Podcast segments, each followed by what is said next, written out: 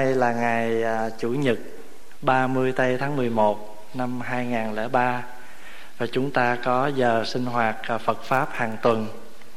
Sau khóa lễ.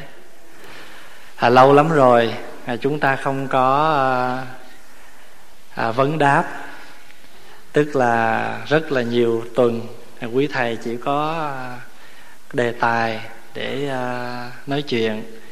Nhưng mà chưa à, có cơ hội à, thỉnh thoảng thì pháp hòa thường cho quý vị à, hỏi có đôi khi à, thầy giảng không mà mình không có hiểu hết ý hoặc là mình tụng kinh mình nghe giảng mình chưa có hiểu hết. Thì hôm nay à, thay vì pháp hòa chọn một cái đề tài thì à, quý vị có ai có câu hỏi gì hỏi không? Thì nếu có thì xin quý vị à, giơ tay hỏi rồi à, cái gì pháp hòa giải thích được thì pháp hòa giải thích cho quý vị nghe. Có ai có không? Nếu không có thì qua hỏi. Ai có không?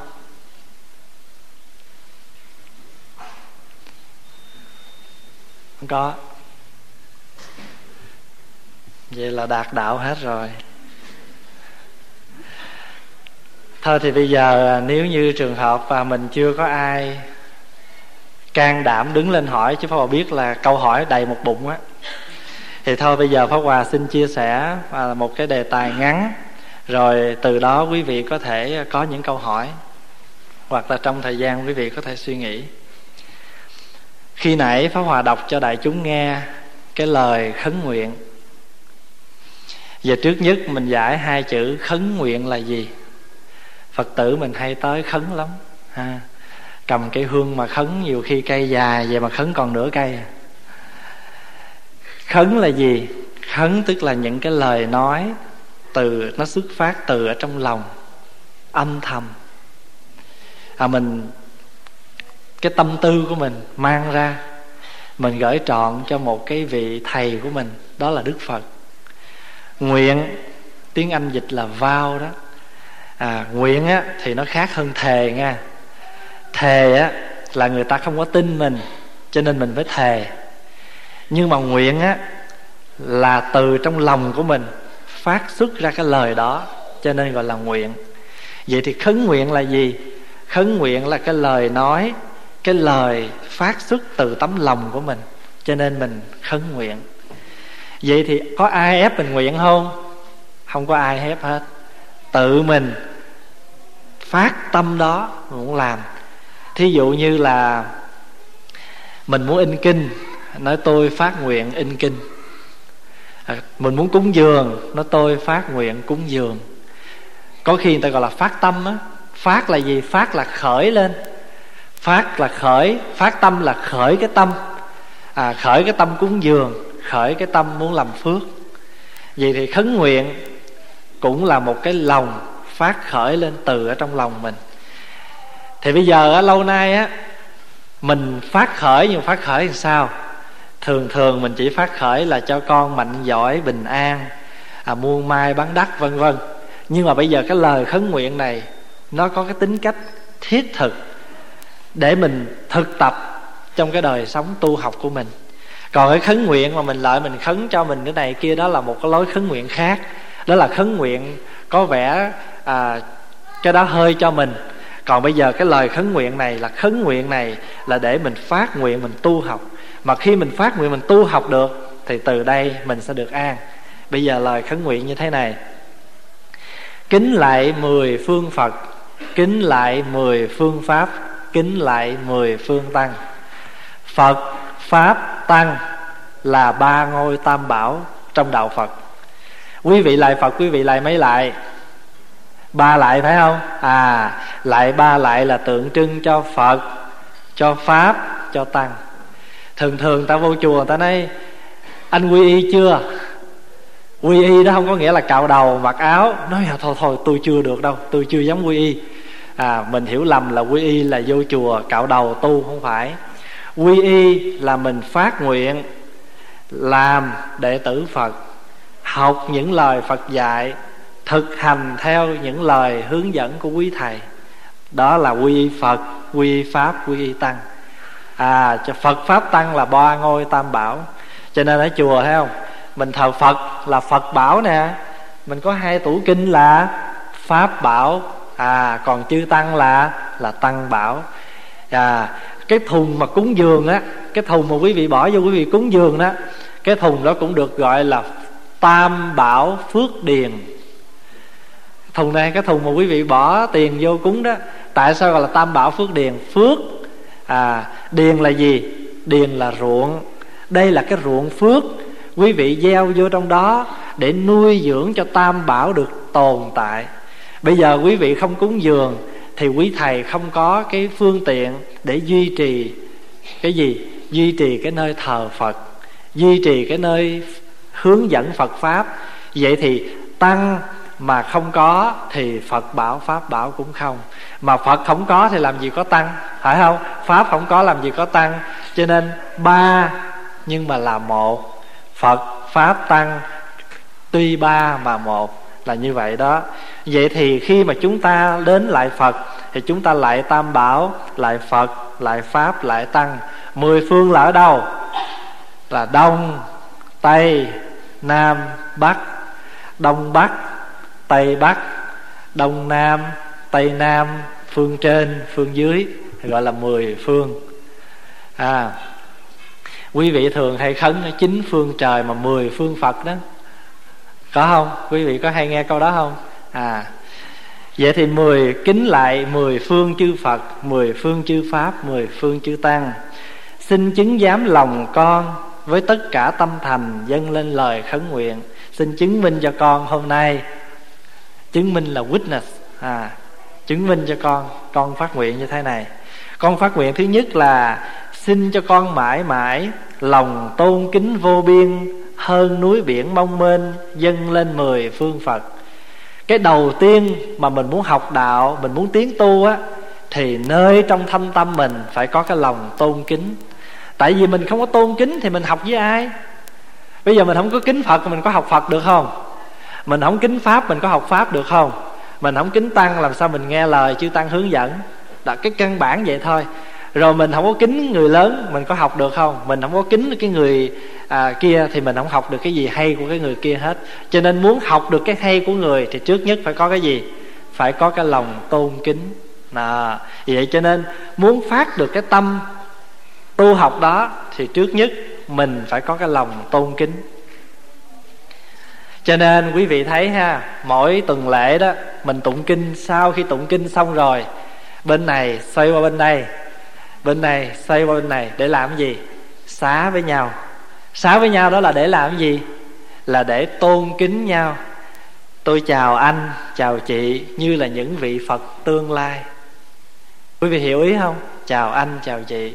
Đó, vì vậy cho nên, cái lòng tôn kính rất là quan trọng. À trước nhất là mình phải có cái lòng tôn kính đó. Rồi kế đến, xin cho khắp muôn loài sống yên lành bên nhau, không ganh ghét, oán thù, không chiến tranh, giết chóc. Cầu cho tất cả muôn loài. Muôn loài đây là không phải con người không, mà là cỏ, cây, đất, đá, thú vật, vân vân. Sống yên lành bên nhau, không có ganh ghét, oán thù xin cho kẻ bất thiện biết tin có luân hồi, có nghiệp báo trả vay để hồi đầu hướng thiện. Có nhiều khi á, nhiều người họ nói, cần chi phải đi chùa, cần chi phải ăn hiền ở lành, tại vì chết là hết, cần chi phải làm mấy cái chuyện đó, uổng phí một đời còn nhiều khi họ nói nặng nữa, thì họ nói là những người nào đi chùa là những người đó xấu lắm mới đi. Còn tôi hiền, họ, tôi tốt, tôi khỏi đi. Nghĩ như vậy thì chưa có đúng. Là bởi vì ở trên đời, khi mình tạo những cái gì thì mình phải chấp nhận. Mình là cái người tạo nghiệp thì mình phải thừa nhận cái nghiệp của mình tạo. Ngày xưa có một cái ông đó ông không có tin cái gì gọi là luân hồi, cái gì gọi là quả báo hết á. Thì ông gặp tế công hòa thượng. Không biết quý vị có biết tế công không? Tế công là, ngài hiệu là đạo tế ở à, ở bên trung hoa đó. Thì cái hạnh của ngài tu, nhưng mà kỳ cục lắm. Là ngài ăn thịt, uống rượu, và cái hạnh thì thường thường ta gọi là tế điên. Tế điên tức là cái ông ông ông tên là đạo tế đó. Người ta gọi là ông tế, nhưng mà ông tế điên à thì thường thường quý vị coi phim tàu hay quý vị đọc truyện tàu, quý vị cũng thấy. Ngày nay cái chùa mà của ngài tế điên tu ngày xưa đó vẫn còn ở bên trung quốc. Cái chùa đó tên là chùa linh ẩn ở hàng châu. Thì à, kỳ rồi đó tháng à, tháng 10 vừa rồi pháp hòa đi trung hoa đó, thì hoa có ghé chùa đó. Thì cái trên đường đi vô chùa có một cái hang. Thì trên cái hang đó có một cái miếng đá khoảng chừng nhiêu đây thôi. À chừng hai gang tay của mình trong cái miếng vách là nó xây nó, nó núi mà rồi nó có miếng đá nó đi ra vậy. Thì ông tế công tế điên này á mỗi ngày lên nó ngủ lên nó nằm riết mà quý vị biết cái miếng đá đó bây giờ á nó vẫn còn mà nó bóng lưỡng luôn. Mình tới là mình cái mặt của mình có cái đá cạnh như vậy mà nằm riết mà nó mòn hết ở bên ngoài vậy đó. Nó nó nó, nó láng lắm mà nó bóng lưỡng vậy đó. À cái chùa đó vẫn còn ở Trung Hoa tên là chùa Linh ẩn ở Hàng Châu á thì người ta đến người ta không có tin cái gì gọi là nghiệp báo. Thì ngài mới nói ngày xưa đó trả báo rồi lâu chứ bây giờ mau lắm á. Thì anh kia không có tin. À mới nói vậy thì bây giờ à, cái tế tế điên á mới tán cái cái ông cái ông đó một bạc tay thì cái ông kia ông mới tán lại ông tế điên một bạc tay cái tế điên mới nói đó trả vay đó. Quý vị có hiểu ý không? Tức là mình không có tin là mình tạo cái gì thì mình hưởng cái quả nấy mình trồng cam thì mình hưởng quả cam, ông không tin. Thì bây giờ tế điên mới chứng thực cho ông thấy rằng tôi đánh anh một cái, anh đánh tôi lại một cái. Cái đó là còn, cái đó là hiền đó, chứ còn nếu người nào giữ là thường thường mình bị đánh một thì phải đánh lại mấy? Phải đánh hai, đánh ba. Đó phải mượn là phải có lời mà. Vậy cho nên mình phải tin có cái luân hồi. Để làm chi vậy? Để mà hồi đầu hướng thiện, để mà xây lại làm cái việc lành. Xin kẻ mù được sáng, kẻ điếc lại được nghe, kẻ nghèo được ấm no, kẻ ốm đau bình phục. Bởi vì đây là mình phát cái tâm mình chia sẻ cho mọi người, cầu cho mọi người như vậy. Xin cho loài cầm thú thoát được nghiệp ngu si, tái sinh vào cõi người, biết tu theo phật pháp. Cái chuyện nghiệp ngu si đây có nghĩa là họ chưa có thấy được cái nẻo khổ đau của một cái kiếp làm con thú, cho nên tạo ra những cái nghiệp để mà rồi phải thọ thân làm những loài thú.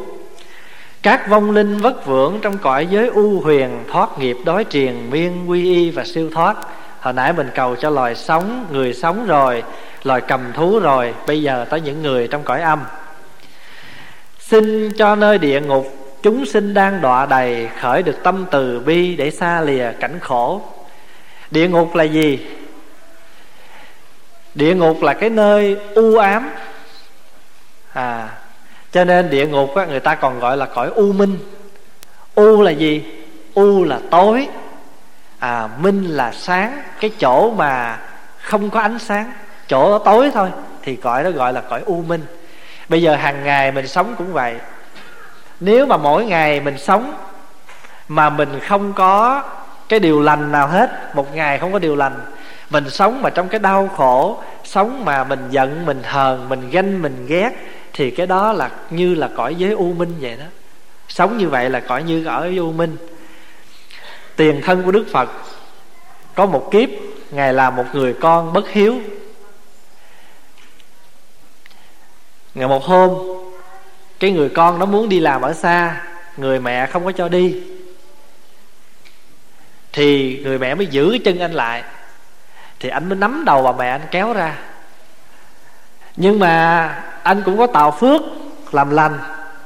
Cho nên khi mà anh đi thuyền đó thì một đi thuyền là mình là đi buôn đó thì anh bị lạc trong một cái anh đi lạc trong một cái cái cái cái, cái biển. Thì anh gặp những cô tiên nữ, những cái nước rất là bình an, rất là sung sướng. Anh trải qua hết những cái cõi cảnh giới đó để anh thừa họ hưởng những cái vui thú. Nhưng mà cuối cùng á, anh đi đến một cái chỗ đó rất là tối tâm anh thấy một cái người đang đội trên đầu một cái cái cái cái ngọn lửa thiêu đốt rất là đau khổ. Thì anh mới tới anh hỏi tại sao cái người này đau khổ như thế này? Thì cái người đau khổ đó mới nói là tôi bất hiếu với mẹ bất hiếu với cha cho nên tôi phải thọ cái đau khổ như thế này. Thì khi mà cái người thanh niên đó nghe được cái đau khổ của cái cõi giới này như vậy cho nên người thanh niên đó phát cái tâm từ bi. À, người đó phát nguyện rằng tôi xin chịu hết tất cả đau khổ trong cõi giới địa ngục này thì nói như vậy thì vừa dứt thì cảnh giới địa ngục liền tan biến. Thì đó là một trong những tiền thân của đức phật. Bởi vì ngài đã từng bố thí, cho nên ngài được cái phước khi đi lạc á, lọt vào những cái núi, có người tiên, có những người à, hầu, có những cái chỗ ăn uống sung sướng. Nhưng mà ngài cũng phải trả một cái quả báo là làm mẹ đau khổ. Cho nên rồi cũng phải đi vào trong cảnh giới đau khổ đó để chịu khổ. Thì bây giờ cũng vậy khi mình thấy một cái người đau khổ, thì người đó như ở trong địa ngục. Mình phát cái tâm từ bi của mình, muốn cứu vớt người đó ra, thì dù cho mình có làm đau cực khổ như thế nào, thì tâm của mình cũng không bao giờ đau khổ. Từ bi là gì? Thường thường, hãy nói tới đạo phật, hãy nói tới đạo từ bi. Từ là gì? Từ là cho người ta cái niềm vui. Bi là làm cho người ta hết khổ vậy thì từ bi là ban vui, cứu khổ. Có một bài kinh mà mình tụng trong cái quyển nhật tụng hàng tuần của mình nó có cái câu là, sáng cho người thêm niềm vui, chiều giúp người bớt khổ. Hai câu đó là nói lên cái ý nghĩa từ bi đó. Sáng cho người thêm niềm vui là từ, chiều giúp người bớt khổ là bi. Xin cuối sinh mười phương phật chư bồ tát thánh hiền đem chánh pháp thiên liêng sáng soi nghìn thế giới. Tức là đem cái ánh sáng phật pháp đó soi cho nhiều chỗ, nhiều nơi. Cho chúng con mãi mãi, dù sinh về nơi đâu, đều gặp pháp nhiệm màu để nương theo tu tập. Cái này thì pháp hòa thường hay nhắc nhở và cũng như cầu nguyện. Bởi vì đời này mình sinh ra, mình gặp được phật pháp không phải là một cái, không phải là một cái chuyện dễ làm, dễ gặp. Quý vị thấy không? Chùa có đó, kinh điển có đó, nhưng mấy người chịu nghe kinh, mấy người chịu đọc sách, mấy người chịu đi chùa. Khó lắm. Có nhiều khi nhà mình ở rất xa mà mình đi chùa mỗi tuần. Nhưng có nhiều khi sát vách với chùa mà chưa bao giờ bước qua tới chùa. Quý vị có thấy những cái trường hợp đó chưa? Đâu phải ai muốn cũng dễ đâu. Cho nên ngày xưa đó, khi mà nghe pháp của phật, thấm nhập được cái đạo lý đó, cho nên bà võ tắc thiên, võ tắc thiên là nữ hoàng đế của trung quốc đó, mới phát lên một cái câu nói mà tới ngày giờ này, cái câu đó không có một câu nào có thể đủ khả năng thay thế cái câu của bà võ tắc thiên hết. Câu đó là câu gì? Vô thượng thậm thâm vi diệu pháp. Bá thiên vạn kiếp nan tao ngộ. Ngã kim kiến văn đắc thọ trì. Nguyện giải như lai chơn thiệt nghĩa. Mà bây giờ mình dịch cho tiếng việt đó. Gọi là vô thượng thậm thâm vi diệu pháp là phật pháp cao sâu, rất nhiệm màu. Trăm ngàn muôn kiếp khó tìm cầu. Nay con nghe thấy xin vân giữ nguyện hiểu như lai nghĩa nhiệm màu. Chưa có một bài nào hay thay thế được cái bài đó của bà võ tắc thiên? Vô thượng thậm thâm vi diệu pháp, bá thiên vạn kiếp, nan tao ngộ nan là khó tao ngộ là gặp được. Cho nên mình phải luôn ý thức rằng thân người thì khó được phật pháp thì khó nghe đạo tràng thì khó đến. À, mở đạo tràng giảng hàng tuần nhưng đâu có nghĩa là năm bảy trăm người đi nghe giảng. Ba trăm là thấy quý quá rồi bốn trăm là thấy quý rồi. Đâu phải dễ cho nên đời này gặp được phật pháp là một điều may mắn trong cuộc đời mình. Cho con biết khiêm hạ, biết tôn trọng mọi người, tự thấy mình nhỏ thôi, việc tu còn kém cỏi. Chà, khiêm hạ đó, cái này là gì? Là cái tâm khiêm cung của mình. Khiêm cung, hạ mình xuống. Để chi vậy? Để mình biết tôn trọng người. Bởi vì thường thường á mình mà biết được cái gì chút á, thì mình thấy mình hơn người rồi. Mình ít có khi nào mình chịu thua ai lắm. Mình bằng người thì mình nói mình hơn người. Mà người có hơn mình thì mình nói người ta bằng mình. Không? Quý vị có thấy vậy không? Cho nên ngày xưa có một cái tích là có một anh chàng đó, ảnh đi vô trong rừng, ảnh bắt một cái cái giường á anh để ngay giữa rừng ai mà đi ngang á là anh kéo cái người đó vô trên cái giường của anh. Anh bỏ lên anh nằm trên cái giường của anh. Mà người nào á mà ngắn á lùn á anh kéo ra cho bằng cái giường của anh. Còn người nào mà dài hơn cái giường anh là anh chặt. À, còn người nào bằng anh là anh đánh. Thì bằng anh thì anh nói rằng nếu mà bằng thì có nghĩa là anh không được hơn. Anh tức anh đánh. Mà người nào mà hơn anh á mà hơn cái giường đó là anh chặt. Mà người làm ngắn anh kéo cho dài. Thì cái tích đó, cái câu chuyện đó là cái chuyện tiếu lâm, phải không? Nhưng mà ý muốn nói rằng ở trên đời, những cái tâm niệm của chúng sanh cũng như vậy.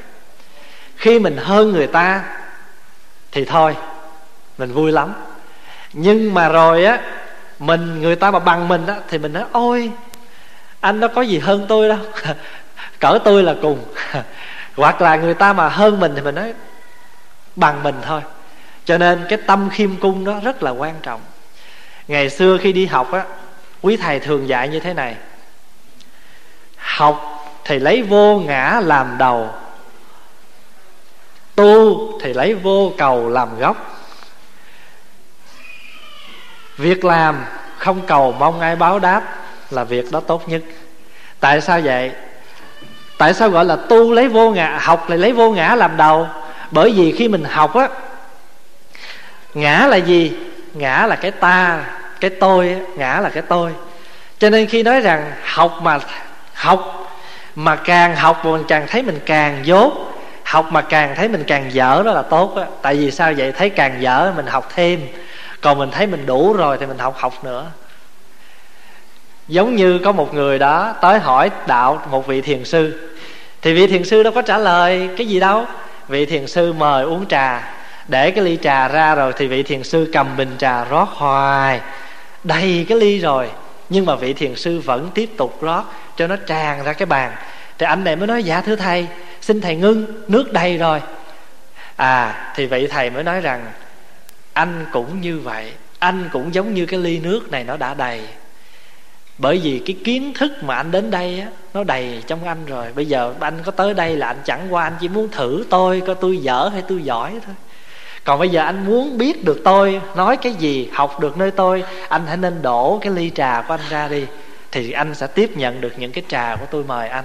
Cũng như vậy, chúng ta tu, chúng ta học, thì chúng ta phải bỏ đi, tiêu hóa đi những cái gì mình học, thì mình mới có thể học được cái khác của người. Còn nếu mà mình tự mãn à thì không có được. Tu á, mình tự tin, không khéo mình thành tự tôn. Quý vị có hiểu ý không? Mình tự tin nơi mình, nhưng mà tự tin là một cái điều tốt, nhưng mà phải khéo tự tin. Còn không thôi thì mình sẽ chi biến thành mình một cái người tự tôn, tự đại. À vậy cho nên, cái tâm khiêm hạ là cái tâm rất là quan trọng. Pháp hòa nói quý vị nghe đó quý vị, pháp hòa thường có một câu nhắc nhở mình như thế này. Mình chấp nhận thua mọi người để mình được thắng mình. Chấp nhận thua người, khi mình chấp nhận mình thua người, nhưng mà mình cũng thắng. Thắng ai quý vị biết không? Thắng mình. Thắng mình khó thắng lắm á. Không phải dễ thắng mình đâu. Tại vì thắng người thì có thể dễ. Tại sao gọi là thắng người dễ? Vì người ta dòm ngó mình, địa vị của mình như thế này mà bây giờ đứng lên mình chửi bới thì coi nó kỳ quá. Cho nên mình phải thắng được những cái hình, những cái cái bên ngoài rất là dễ, nhưng thắng được bên mình rất khó. Tại vì sao? Tại vì cái đó nó vi tế lắm. Cái đó nó vi tế lắm. Cái phiền não đó nó vi tế lắm. Vi là gì? À vi là vi trần là như hạt bụi tế là những cái điều lầm lỗi. Vi tế là lầm lỗi còn rất nhỏ như hạt bụi. Nó tiềm ẩn ở trong mình, không bao giờ mình thấy. Quý vị có thấy được bụi trong hư không không? Làm sao thấy được? Nhưng mà trong hư không có bụi không? Có chứ sao không? À để mà kể quý vị nghe cái chuyện vi tế nha. Có một thầy đó, thầy đi qua sông. Thì đi qua rồi thì ai cũng đòi, ai thì cái cô lái đò lấy con đồng à mà thầy này phải trả tới hai đồng. Ông thầy ông tức quá, ông nói, tại sao cô lấy tôi hai đồng? Nói dạ một đồng thầy đi đò đồng thầy, con phạt thầy thầy nhìn con. Cái thì lần sau, qua đò ông kinh nghiệm, ông không thèm nhìn cô nữa. Kỳ này á, ông qua đò xong thì cô lấy đò lại lấy ông ba đồng. Ông tức quá. Ông nói, kỳ này tôi đâu có nhìn cô. Nói dạ đúng rồi. Con lấy đồng thầy qua đò tuy rằng thầy không nhìn con, nhưng con phạt thầy hai đồng. Tại không nhìn thầy, không nhìn thẳng, thầy nhìn lén con dưới nước. Thế thì lần thứ sau, ông có kinh nghiệm nữa. Ông không thèm nhìn nước, mà ông cũng chẳng thèm nhìn thẳng. Ông nhắm mắt, ông ngồi thiền. Lần sau qua đò, cô này phạt 5 đồng. Tức cái mình, ông nói, tại sao phạt nữa? Nói dạ thưa thầy con phạt thầy là diện đồng, thầy trả con, còn bốn đồng con phạt là thầy không nhìn thẳng con. Thầy không nhìn con dưới nước mà thầy nhìn con bằng cái tâm của thầy. Thì quý vị thấy, đó là cái câu chuyện vui, nói về vấn đề vi tế. À cái vi tế. Đó, rồi, cho nên á, mình phải nhớ, học thì lấy vô ngã làm đầu. Còn tu á thì lấy vô niệm. Vô niệm là gì? Hay là vô cầu cũng được. Vô cầu là gì? Tu là cứ tu thôi. Đừng có cầu á, ngồi niệm phật cho nhiều để nửa chết thiêu ra có mấy cái viên ngọc như hột sòn vậy đó. Gọi là xá lợi. Như vậy chưa đúng đâu. Tu là cứ tu, mình tu đúng thì kết quả đúng, mà tu sai thì kết quả sai. Đừng đặt cái chuyện tu để mai mốt có hào quang, tu để mai mốt được đi trên nước, đi trên lửa mấy cái đó tu mà quý thầy thường dùng cái cái câu là tu râu ria, tức là tu sao? Tu bề ngoài. Mình cứ thật mình tu đi. À cho nên có một vị thường hay nói đó, con sợ người ta hiểu lầm. Pháp Hòa mới nói, không có sợ. Mình sống thật được với mình Thì không có gì sợ hiểu lầm hết. Chỉ có hiểu lầm là bởi vì mình chưa thật với mình. Người ta mới hiểu lầm mình thôi. Còn mình sống thật, Con người thật của mình là vậy. Thì từ từ, đâu có sợ chữ hiểu lầm nữa. À Xin tay con mở rộng, Biết sang sẻ cúng dường, Biết giúp đỡ yêu thương Đến những người khốn khó. Cho cái lòng, Cho cái vòng tay mình mở rộng. Xin cho con bình thản trước nghịch cảnh cuộc đời, Dù bị mắng bằng lời hay bằng điều mưu hại. Cái này cũng một trong những cái khó đó. Tại sao vậy? Tại vì cái gì thì dễ cho cái bình thản của bộ khó quá. Nó chửi tôi mà bắt tôi ngồi yên như Phật. Ấy thường thường quý vị mà giận qua cái này phật mà còn nảy lửa. Huống chỉ tôi. Rồi cái có khi có nhiều vị còn nói, phật trên bàn mà còn nhảy xuống chửi tại mình giận rồi mình lấy phật mình luyện xuống chứ phật nào chứ phật nào mà nhảy xuống. Cho nên, cái bình thản á, mà muốn được cái bình thản đó đó, mình phải tập cái gì quý vị biết không? Mình phải tập ngồi thiền. Mà ngồi thiền á chưa có hẳn là mỗi tối mình phải ngồi mình liêm diêm, chưa hẳn đâu. Thiền là gì? Thiền là dừng lại những cái tư tưởng lăng xăng để mình nhìn sâu vào từng sự việc để mà mình được có được cái tâm bình thản, cái tâm lắng sâu để giải quyết từng vấn đề. Quý vị thấy không? Có nhiều người á, họ giải quyết nhiều việc đại sự nhưng mà giải quyết một cách rất êm thấm tại sao được vậy? Là bởi vì cái người này, đời sống của họ có cái sự chậm lại. Còn mình bây giờ á, mình hay chạy. Mình chạy với thời giờ, mình chạy với cái này, mình chạy với thế kia, cho nên tâm mình sao? Tâm mình nó không an.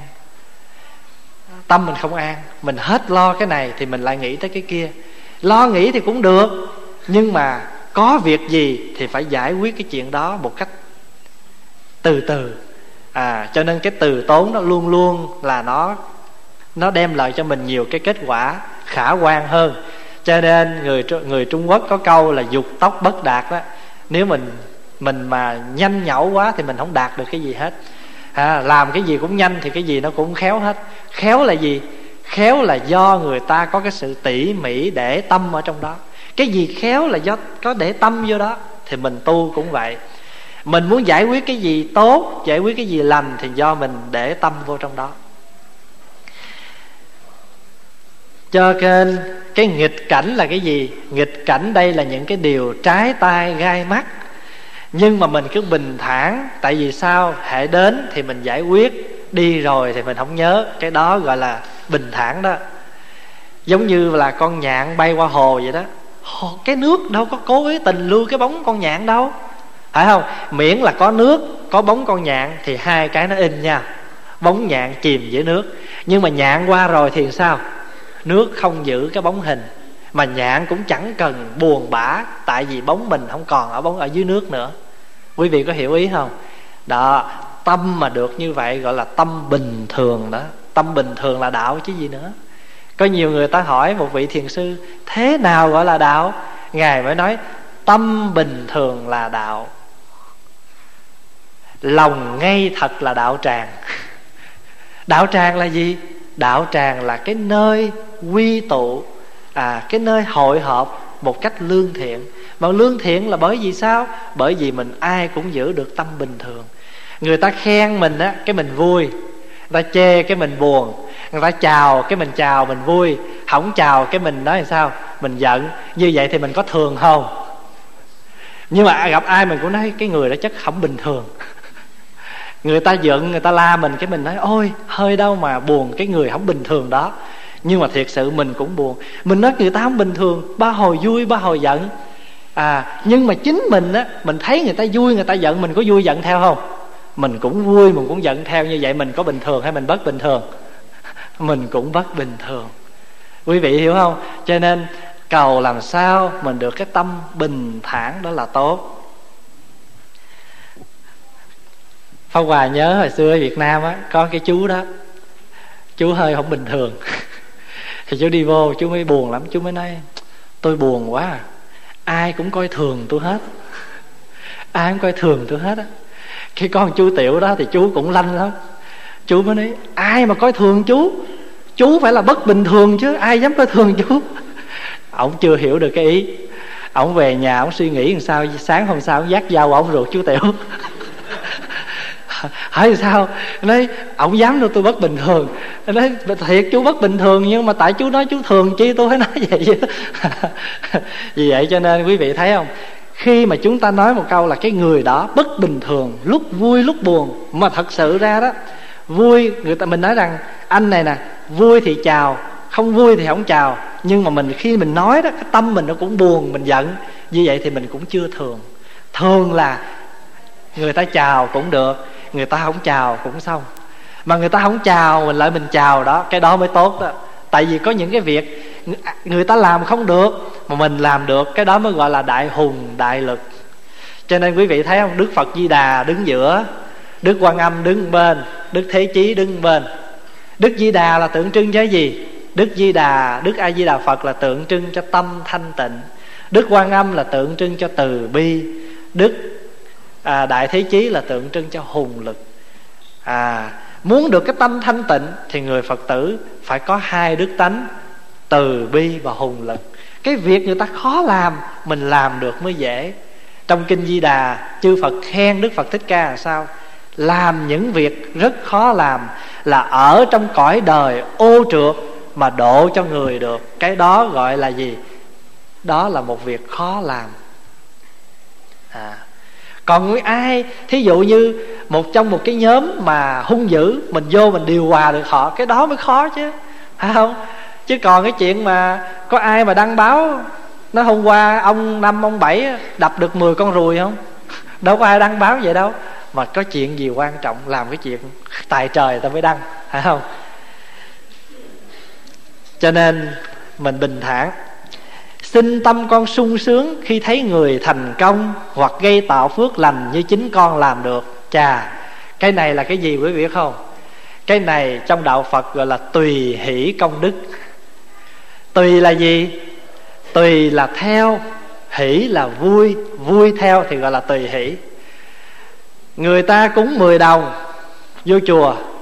Mình không có đồng nào mình cúng hết á nhưng mà thấy người ta làm được việc tốt đó, mình sanh cái tâm vui theo công đức của mình, giống y như cái người cho 10 đồng không có khác. Mình thấy người ta hạnh phúc, mình đừng có ganh. Mình vui theo cái hạnh phúc của người, cái đó gọi là tùy hỷ. Mình bây giờ á, cái đời này, cái nghiệp của mình á, là thiếu may mắn, mình không đầy đủ hạnh phúc.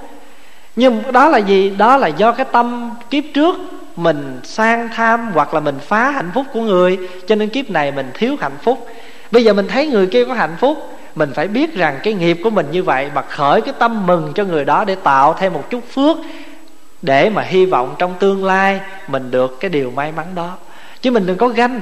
Tại sao vậy? Tại vì mình ganh thì mình có hạnh phúc giống vậy không? Cũng không. Nhưng mà mình lại cái gì? Mình lại buồn, mình lại đau khổ. Vậy tại sao mình không chuyển cái đau khổ, cái thiếu may mắn của mình bằng cái niềm vui khi thấy người hạnh phúc? Bởi vì mình buồn, mình giận, mình ganh với người ta, mình có hạnh phúc, không hạnh phúc được.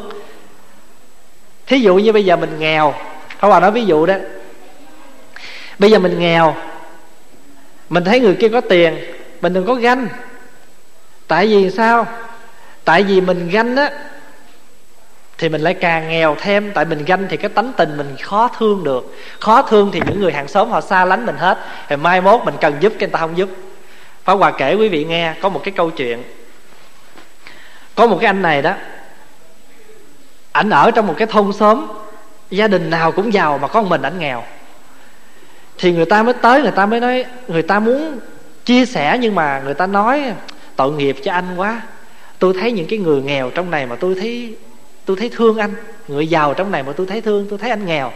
Anh trả lời một câu như thế này mà pháp hòa phải chắp tay và phục. Đúng là một cái người có tu học anh nói dạ thưa anh. Tuy tôi nghèo thiệt,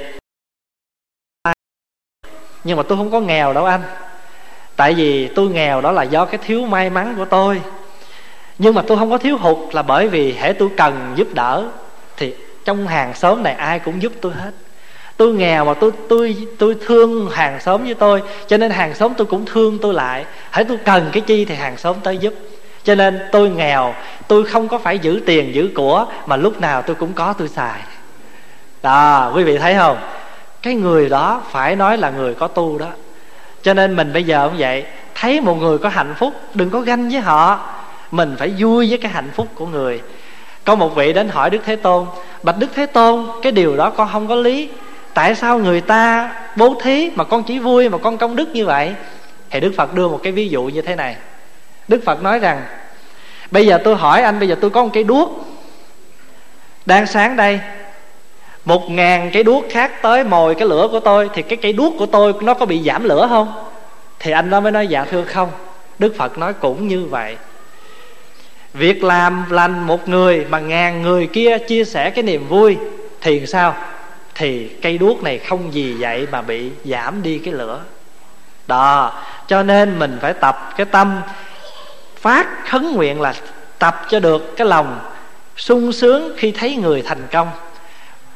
Xin thưa thật với đại chúng á, là mỗi khi pháp hòa đi ra ngoài, hay là nghe ở chùa cũng vậy, khi nghe một phật tử nào, gia đình của họ hạnh phúc, con cái của họ thành công, mà nhất là các bạn trẻ lớn lên ở đây đó cho nên thỉnh thoảng mà đọc báo, đọc trên internet hay đọc báo mà thấy một người thanh niên, một cô thiếu nữ mà bây giờ làm được những cái chuyện lớn lao ở bên mỹ hay bên các nước khác, trong lòng họ vui dữ lắm. Là bởi vì mình thấy cái người bạn trẻ, cái người đồng bạn với mình, đồng tuổi với mình làm được những việc rất lớn, lòng rất là vui. Khi đi đâu mà thấy họ học hành giỏi mà những người phật tử của mình, hay những người việt nam mình ở bên, nhất là bên mỹ đó giỏi lắm. Có nhiều người làm được những cái việc mà người mỹ cũng phải phục. À cái điều đó là cái điều mà chúng ta nên thực tập. Mà khi chúng ta càng làm như vậy thì lòng của chúng ta càng mở rộng, thì lúc đó mình thấy mình vui lắm, mình hạnh phúc lắm. Vì mình thấy, mình đâu có thấy ai là người ganh, người ghét với mình, ai mình cũng thương được. Về cái này cũng khó nữa nè. Biết cho con biết im lặng, không nói lỗi của người, chỉ lẳng lặng dùng lời cầu cho người hết lỗi thường thường á, mình có cái bệnh là bệnh gì? Bệnh chỉ trích. À cái bệnh mà hay nói lỗi của người. Cái đó là cái bệnh ai cũng bị hết á. Quý vị thấy không? Cái điều lành người ta làm, ít khi nào mình khen lắm, ít khi nào mình tán dương lắm. Nhưng mà ai mà làm cái gì mà sai mà trật á, thì mình làm cái gì? Vừa nghe xong là nhắc cái phone lên, mình phone rồi đó. Nhưng mà phone xong rồi mình còn dặn nghe cái chuyện này xốp dẻo mới nha. Tôi mới biết tôi nói chị nghe, chứ đừng nói ai nghe nha. Nhưng mà chỉ cần từ sáng tới chiều thôi là cả thành phố nó nghe hết. Là tại vì cứ một truyền một mà. À nhưng mà quý vị còn biết không? Ở đời nó có một cái chuyện nữa gọi là tam sao. Thì gì? Thất bổn. Ba lần mà sao lại đó là nó thất cái bản, nó mất đi cái bản gốc rồi. Phải không? Tam sao thất bổn mà.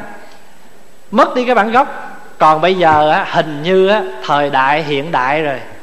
Nhất sao là thất bổn rồi. Không cần tới tam sao. Một lần mà sao lại thôi là là nó mất cái bản gốc rồi. Cho nên việt nam hay gọi là tinh vịt có một con vịt chết mạng lát từ đầu sớm vô tới cuối sớm là bầy vịt. Để qua kể quý vị nghe cái chuyện tinh vịt à hình như pháp hòa có kể một lần. Hôm rồi pháp hòa đi qua mỹ giảng thì mới vừa tới buổi chiều đó là thì cái thầy trụ trì ở đó mới chở pháp hòa đi à, đi thăm bệnh phật tử.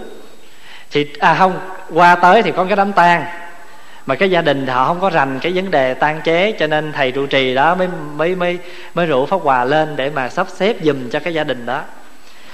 Cái thì à, khi mà gặp gia đình xong thì hai thầy trò chia tay gia đình nhà đám đi về hai thầy đi về chùa thì mới vừa lái xe đâu được có năm, bảy phút thì cái ông phật tử mới gọi lên. Mới nói, thầy ơi, thầy có hay gì không? Cái thầy trụ trì ở thành phố cách mình à, khoảng à, một tiếng đồng hồ thầy mới bị bắt cóc. Mà người ta đánh dữ lắm, mặt mày giờ sưng bây giờ vô trong nhà thương mà ngáp ngáp rồi. Thì pháp hòa với thầy nghe vậy cũng giật mình nó nói, trời, mình mới đây, mới nghe đây mà nhưng mà trong cũng trong thời gian đó cái chú phật tử đó phone về chùa không biết nói với cái chị phật tử làm sao chỉ ra chị nói hai thầy á mới đi lên nhà hoàng dằn sáp đám sao bị ăn bị à, bắt cóc hết rồi. Trời ơi thì phật tử ở đằng đó ở nhà họ xôn xao hết trơn. Người đi vô cầm phone đồ làm lung tung lên hết nói hai thầy à, bị ai bắt cóc? Phải không? Mà thầy ổng tu không có thù quán gì ai rồi bắt cóc. Mà làm sao nó biết thầy có tiền mà cái thì à, pháp hòa với thầy mới vừa đậu xe vô bạc kinh nó thì phật tử ào ra nói, ủa, thầy còn đây mà, họ dở ra coi thầy bị đánh chỗ nào? Cái bà mới hỏi, cái gì vậy? Cái nói, sao mà phật tử đó nói đồn hai thầy bị bắt cóc rồi? Nói, mà bắt cho ai bắt? Quý vị thấy không? Chỉ có nhất sao là thất bổ rồi. Mà cái thầy đó, thầy đâu phải bị bắt cóc. Thầy lớn tuổi mà thầy bị à, bị tăng xong rồi thầy đi ra ngoài cái rừng, tại chùa nó rộng, nó thấy ra rừng, thấy cho mấy con chim chóc nó ăn sao thấy dấp, thấy té trầy cái đầu gối. Là thầy quỵ đó một chút vậy đó, cả buổi mới kiếm thầy vô được. Vậy đó, mà cứ nói thầy bị bắt cóc.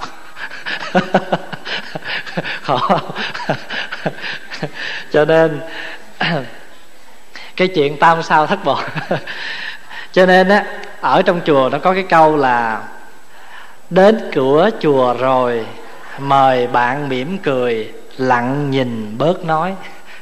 Tại sao vậy? Tại mình nói nhiều á, nó sanh chuyện. Nếu mà nói nhiều mà nó mang lại cái niềm vui cho người á, thì cái đó nên nói. Cho nên trong đạo phật có câu là, nói năng như chánh pháp, im lặng như chánh pháp. Tại sao vậy? Có những cái im lặng mà im lặng mà người ta vui. Còn mình im lặng mà mình thấy nguýt. Mình im lặng mà mình đi tới, mình nhún vai mình im lặng, mình tới mình trề môi. Mình im lặng, mình bưng, mình ngửi cái mình trề, mình để xuống. Trời ơi, cái đó còn tức chết người nữa. Cho nên đạo phật có câu là im lặng thì cũng phải im lặng như chánh pháp. Còn có nói thì phải nói như chánh pháp. Mà người việt có câu là gì? Nói là bạc, nín là vàng.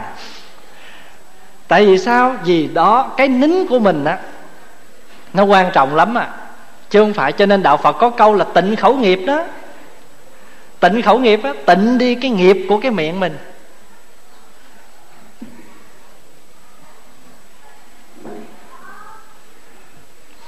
Cái người mà họ nói ít á, không phải là ít nói. Người nói ít không phải là người ít nói mà là không nói những lời vô ích.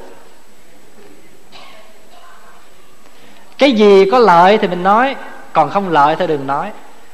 Bởi vì quý vị nhớ, bữa hôm nào pháp hòa sẽ chia sẻ với quý vị một về đề tài mà pháp hòa sưu tập những câu đối ở trong chùa để để mà chia sẻ với quý vị. Bây giờ hòa đọc một câu này thôi. Câu này là có một vị hòa thượng suốt 40 năm tu. Căn cứ là một câu này thôi. Câu này như thế này. Phiền não khởi giai đa sự. Thị phi sanh chỉ vị đa ngôn. Hai câu. Một vị hòa thượng suốt cuộc đời 40 năm tu, căn cứ trên câu này mà tu thôi. Phiền não khởi giai đa sự, thị phi sanh tự, thị phi sanh chỉ vị đa ngôn.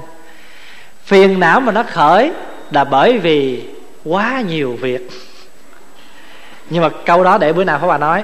Nhưng câu thứ hai mình phải chú ý nè thị phi sanh chỉ vị đa ngôn. Cái chuyện thị chuyện phi mà mình phải nghe hoài mỗi ngày đó là chỉ vì đa ngôn. Đa ngôn là gì? Đa ngôn là nói nhiều. Đa ngôn là nói nhiều. Vậy cho nên pháp hòa thường nói đó, người nói ít không, người nói ít không phải là người ít nói, mà là không nói những lời vô ích cho nên nói cái gì nó có lợi ích cho người thì mình nói. Còn không thì im lặng. Nhưng mà phải im lặng sao? Im lặng bằng cái tâm bình thản. Chứ đừng im lặng kiểu kia ha. Im lặng kiểu kia là cũng cũng thay gì cũng chửi, mà chửi sao? Chửi trong miệng, chửi trong tâm.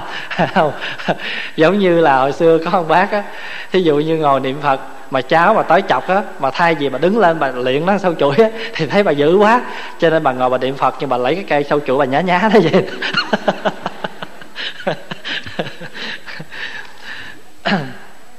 thôi, có lẽ là mình đi mau ha. Xin vòng dây tham ái rời khỏi cuộc đời con, để cho trái tim con biết thương yêu tất cả. Cuối sinh mười phương Phật, đau khổ đã nhiều rồi, Vô lượng kiếp luân hồi, đắng cay và mệt mỏi. Cái này nó mệt thiệt á, Là bởi vì sao? Bởi vì bao nhiêu năm rồi còn mãi ra đi Đi đâu lanh quanh cho đời mỏi mệt, Chẳng biết nơi nào là chốn quê nhà. Còn một câu này ăn tiền lắm nha. Trên hai vai ta, đôi vần nhật nguyệt. Hai cái vai của mình, nhật nguyệt là gì? Nhật nguyệt là ngày và đêm. Trên hai vai ta, đôi vần nhật nguyệt. Chẳng biết nơi nào là chốn quê nhà. Có nghĩa là mình sống, mình bị chi phối luôn luôn ngày với đêm. Nhưng có bao giờ, có một phút nào trong khoảng ban ngày đó, có một phút nào trong khoảng ban đêm đó, mình ngồi lại, mình sống thật với mình chưa? Cái quê nhà đây là cái quê nhà đích thực của con người mình. Có chưa? Chưa. Mình đối với người, cười, mình cũng cười gượng gạo, mà trong lòng thì nó nát như tương ăn phở vậy đó. Mình chưa thật với mình nữa mình gặp ai mình cũng khen hết á. Nhưng mà hoặc là gặp ai mình cũng niềm nở mà khi đóng cửa lại rồi thì lúc đó làm sao? Lúc đó mình mới thật sự mới đối diện chính với con người của mình. Cho nên đôi hai, bên hai vai ta đôi vần nhật nguyệt chẳng biết nơi nào là chốn quê nhà đường chạy vòng quanh một đời tiều tụy. Rồi có cái câu hạt bụi nào hóa kiếp thân ta? Để một mai vương hình hài lớn dậy, đó là ôi các bụi mệt nhòi. Tiếng động nào gõ nhịp không nguôi, có bao giờ có một nhịp tỉnh thức đó trong mình chưa? Chưa. Làm gì đó dạ đang nấu cơm cho con. Làm gì đó, giặt áo quần cho chồng. Làm gì đó dạ đi nhà băng cho bà xã. Chưa bao giờ có ngày cho mình cho nên phải đi thọ bát quan trai là vậy đó. Đi thọ bát quan trai để làm chi? Để một ngày đó bồi bổ chạc pin lại cho mình. Tháng ba chục ngày ngày 24 giờ, chỉ có bốn bốn tiếng, ba tiếng ngủ là cho chặt pin thôi, còn nhiêu là xài hết. Cho nên mà cuối cùng mà khi mà nó ranh hết cục pin đó rồi sao? Phát cáo. Rồi cái là đủ thứ chuyện nó xanh cho nên vô lượng kiếp luân hồi, đắng cay và mệt mỏi có bao giờ quý vị thấy mỏi mệt chưa? Có chưa? Ai mà chưa có là người đó là còn xịn lắm á. Tức là tức là ai mà chưa mệt mỏi thì thấy người đó là còn đủ pin đó chứ đôi khi pháp hòa cảm thấy nó quá mệt mỏi là bởi vì đa sự. Cho nên ngày xưa pháp hòa thường hay nói thường, thường đôi khi nó đa sự quá cái mình mệt mỏi. Cái pháp hòa có một câu an ủi nghe. Có biết câu gì không? Đọc câu này cho quý vị nghe rồi mình nghĩ khi mà nó nhiều việc mà mình mệt mỏi quá, cái pháp hòa thường nhắc pháp hòa câu, ca sa vị trước hiềm đa sự, trước đắc ca sa sự cánh đa.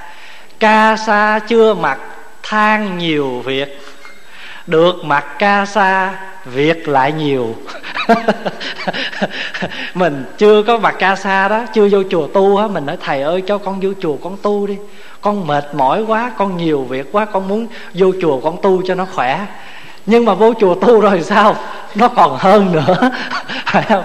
Cho nên ca sa chưa mặc than nhiều việc, được mặc ca sa việc lại nhiều. Bởi vì sao? Bởi vì cực lạc, cực khổ, song song, hai đường cực hết, biết dông đường nào.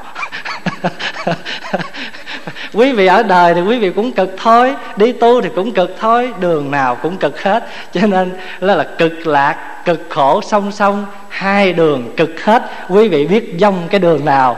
À, thì thôi nếu đã là một con cá ở trong cái chậu bao nhiêu nước đó rồi muốn nhảy ra thì cũng không được. Bây giờ làm gì?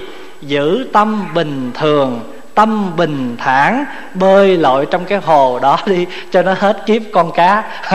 Chứ bây giờ muốn nhảy ra thì cũng nhảy không được. Thì sao? Bởi vì mình có cái bệnh con cá bên ngoài á à, con cá trong lòng nó đổi hoe đôi mắt con cá trong lòng nó lúc lắc muốn vô. Đó là mình đó. Có những cái mình thấy biết nhưng mà sao? Dẫn vô. Còn người ta đã khuyên kinh nghiệm tràn trề đừng nhào vô nha mình nói dạ không sao tại vì yêu thì khổ mà không yêu thì lỗ. Cho nên thôi con thà chịu lỗ. Nhiều đó thôi được quý vị thấy. Chỉ cái một chữ tình đó thôi chứ còn nhiều việc nữa. Thôi mình ngưng ở đây. Không khác mình có dịp mình nói tiếp. Xin chúc đại chúng có một ngày an lạc. Và xin uh, nhắc lại là ngày à, uh, 12 phải 12 không? 13 tại vì pháp hòa kỵ số đó hay sao? À, 13 tháng 12 à, có quý phật tử ở bên ngoài tổ chức một buổi cơm gây quỹ để à, xây nhà dưỡng lão. Thì à, bữa cơm đó là bữa cơm à, à, tiệc à, tiệc mặn. Cho nên à, quý vị nào mà muốn à, ủng hộ cho cái công việc đó thì xin quý vị có thể xuống dưới trai đường mua vé. À, mỗi một vé là 50 đồng à, quý vị có thể mua một bữa tiệc à, à, mời những người thân người nhà của mình à, để mà ủng hộ cho chương trình à, xây nhà dưỡng lão sớm được thành hiện thực. À, quý vị biết kỳ rồi pháp hòa đi à, Regina giảng à, 3 ngày ở dưới đó đó. Thì à, xuống phi trường là pháp hòa không có một phút nào nghỉ ngơi hết. Coi như là làm việc suốt cho tới giờ phút đi về thôi.